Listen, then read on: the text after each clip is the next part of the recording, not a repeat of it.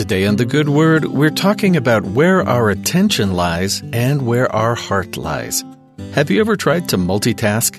Maybe you have multiple windows open on your computer and you jump from one task to another, from answering emails to checking texts to staying up with social media. In other words, trying to get it all done at once. For a while, multitasking was seen as the peak of productivity.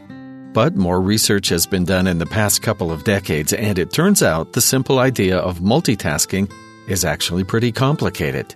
When the brain is asked to do more than one task at once, it takes shortcuts, losing important details and the ability to give any given subject full attention and analysis. Most studies show increased errors when multitasking and more time required to accomplish the tasks all at once than if you did them each separately. It's hard to do something wholeheartedly if you can't focus your whole attention on it. When we're baptized into God's kingdom, we promise to love God and our fellow men with all our hearts, our might, mind, and strength. But because we live in a mortal world and have a lot to do just to stay alive and keep ourselves fed, we're easily distracted by other concerns. It's unlikely that we would purposefully decide to ignore the Lord once we promise to always remember Him but it's easy to forget that He promises to provide for us according to our faith. In Luke 12, the Lord tells His disciples that during this missionary journey to spread the gospel, He'll provide for their physical necessities. They're to put Him first as an act of faith.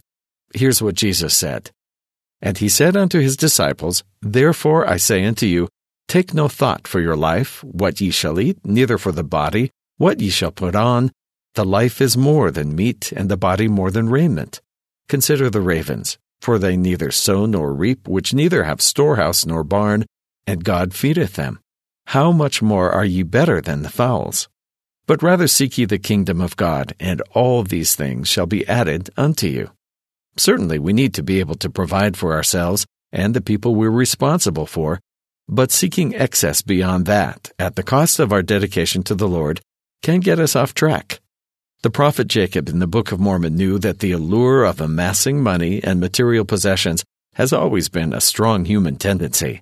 And so, to keep their hearts and efforts focused on where they needed to be, he gave this advice on remembering the Lord and their fellow men in Jacob chapter 2.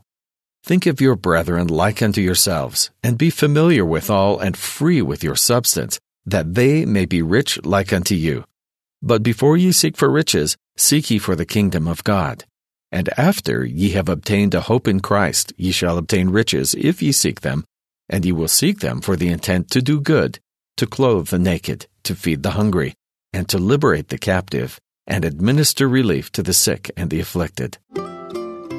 Our value as people isn't connected to our net worth or our investment portfolio or even the status of our job. God asks us to dedicate our hearts and our attention to the building of His kingdom which usually means dedicating ourselves to helping our fellow men.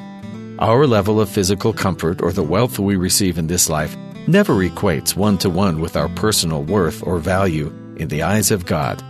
He always has and always will look at our heart and see where that lies. Our test is to see if we can keep our eyes and our hearts focused on the most important task the Lord has given us. And that's the good word.